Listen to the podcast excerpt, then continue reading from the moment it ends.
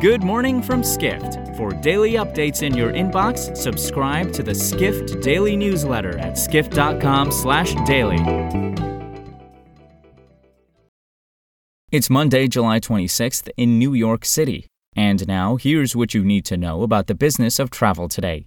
Tour operators were largely shut down during the pandemic, but many of them have resumed trips while working to keep their large numbers of clients safe amidst the rise in COVID variants, writes editorial assistant Rashaad Jorden.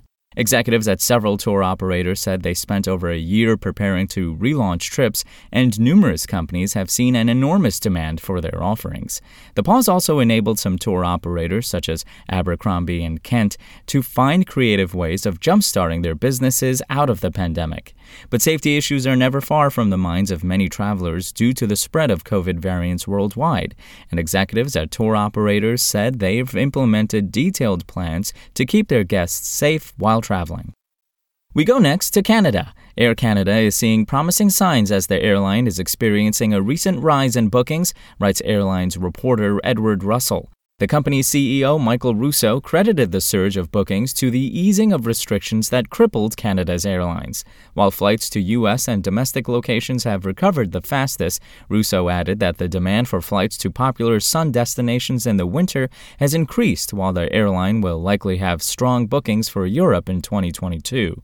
However, Air Canada still has reasons for concern. The airline posted a $928 million net loss in the second quarter as revenues decreased 82% compared to 2019.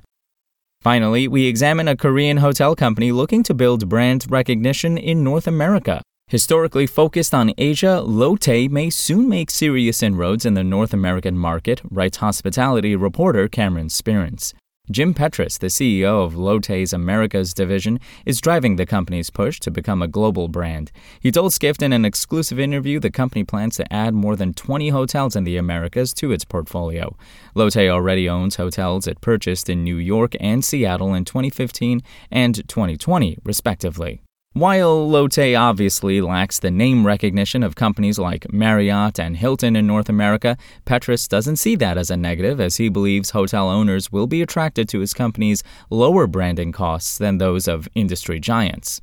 For more travel stories and deep dives into the latest trends, head to skift.com. To find these stories and more insight into the business of travel, subscribe to the Skift Daily newsletter at